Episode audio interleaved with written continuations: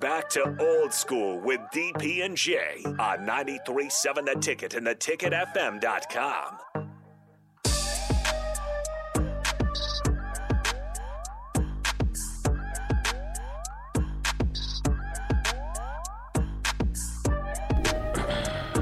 We are back. Kenny Wilhite, Jay Foreman. Quick segment. We want to talk a little bit about Husker baseball. They had a makeup game, but then they had a uh, another game, so it's somewhat of a half a doubleheader. Um, Five thousand people in attendance up in Omaha. Uh, Huskers pulled it out seven to four. Uh, Kyle Perry went in. I think he went about four or five innings, right, Austin? Four and a third. Four and a third.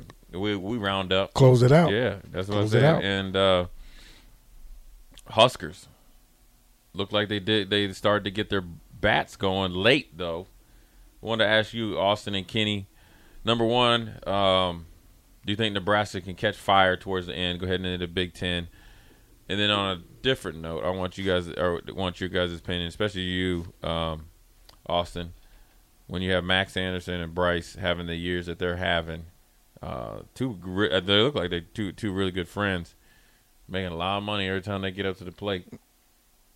Wanted their thoughts about what that means for Husker baseball and how they need to parlay that into Big Ten play and then possibly into, you know, the uh, regionals and stuff for the NCAA tournament. It's going to be tough for them to make a run unless the pitching improves. That's what it comes down to. And then uh, we talked to Evan Bland on uh, on the block earlier today, and basically when the opponent scores four runs or less, Nebraska's won every time. They hit five, it's up in the air. Pitching's just got to be good enough. That's what it comes down to in college baseball. As good as Brice and Max have been, they've been studs, all American level good, which is fantastic to see because they needed a bounce back year like this after last year. They're playing up the middle at premium positions. That's awesome. But two guys can't carry a lineup. It's better to have two than one. You need closer to five or six Right. rather than just two. So the offense is still, you know, still ranks pretty good nationally, but the pitching just has been so inconsistent. Some nights it's lights out, and then the offense has a rare quiet night. And then when the offense is really good, sometimes the pitching is bad enough to overcome it, which is unfortunate in the mark of a team that sits at like 26 and 20 where they are right now. So it's not impossible, but it's going to take something we haven't seen from them so far this year. I mean, what do you think? I mean, obviously, you're not going to, you know, Roger Clemens isn't going to come like out of And nowhere. But what I'm, you know, I was wondering is, can you, strategy wise, help out pitching, right? So that means, you know, loc- pitching location. I was gonna say location. and potentially pitching around guys. You still got to hit your spots. Yeah. That's so, the thing. so it's an accuracy thing. Right. You- You need better control. You need better command. That's been hit or miss.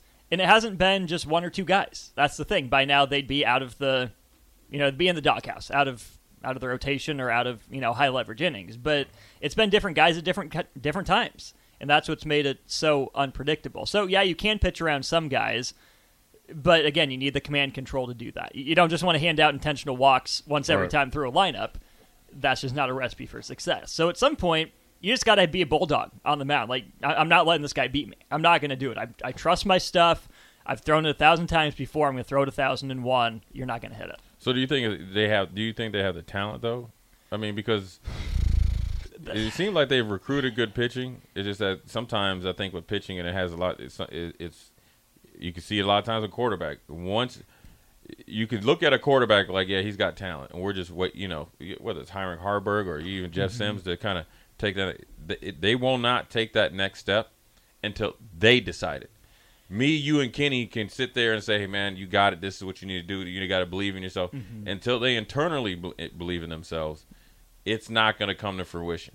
I, I think the talent's there. I mean, Emmett Olson was really good last year, but he's getting his first taste of being a Friday night guy Right. in college baseball, his first consistent crack at it. And he's still been fine. He's been solid, if not elite. Jace Kaminska, the transfer they got, was really good at Wichita State. Ran into some trouble in the middle of the season. I think, uh, according to what Evans said and other writers have said, some fatigue in the Right. arm. Sure. You know, and that's fine, but then you can't depend on him Right. for more than two, three innings at a time. And you hope he starts out well. Um, you do have some some highly rated guys out of high school on the roster, especially some guys from close, from here in Lincoln, from in Omaha that are on the roster that either have been inconsistent or haven't cracked the rotation yet. Right. So the talent's probably there, Yeah, but at some point, if the results aren't there, is the talent there? Yeah, it's kind of chicken and egg thing. Mm-hmm. They got six games, Austin.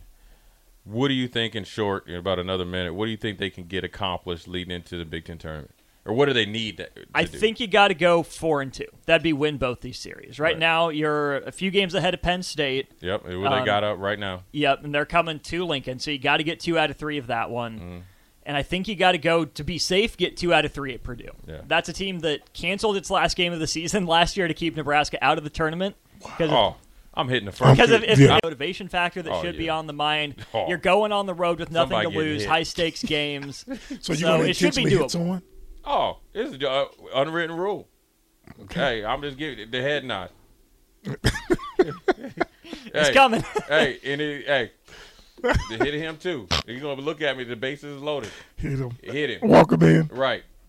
Then then we're gonna start playing.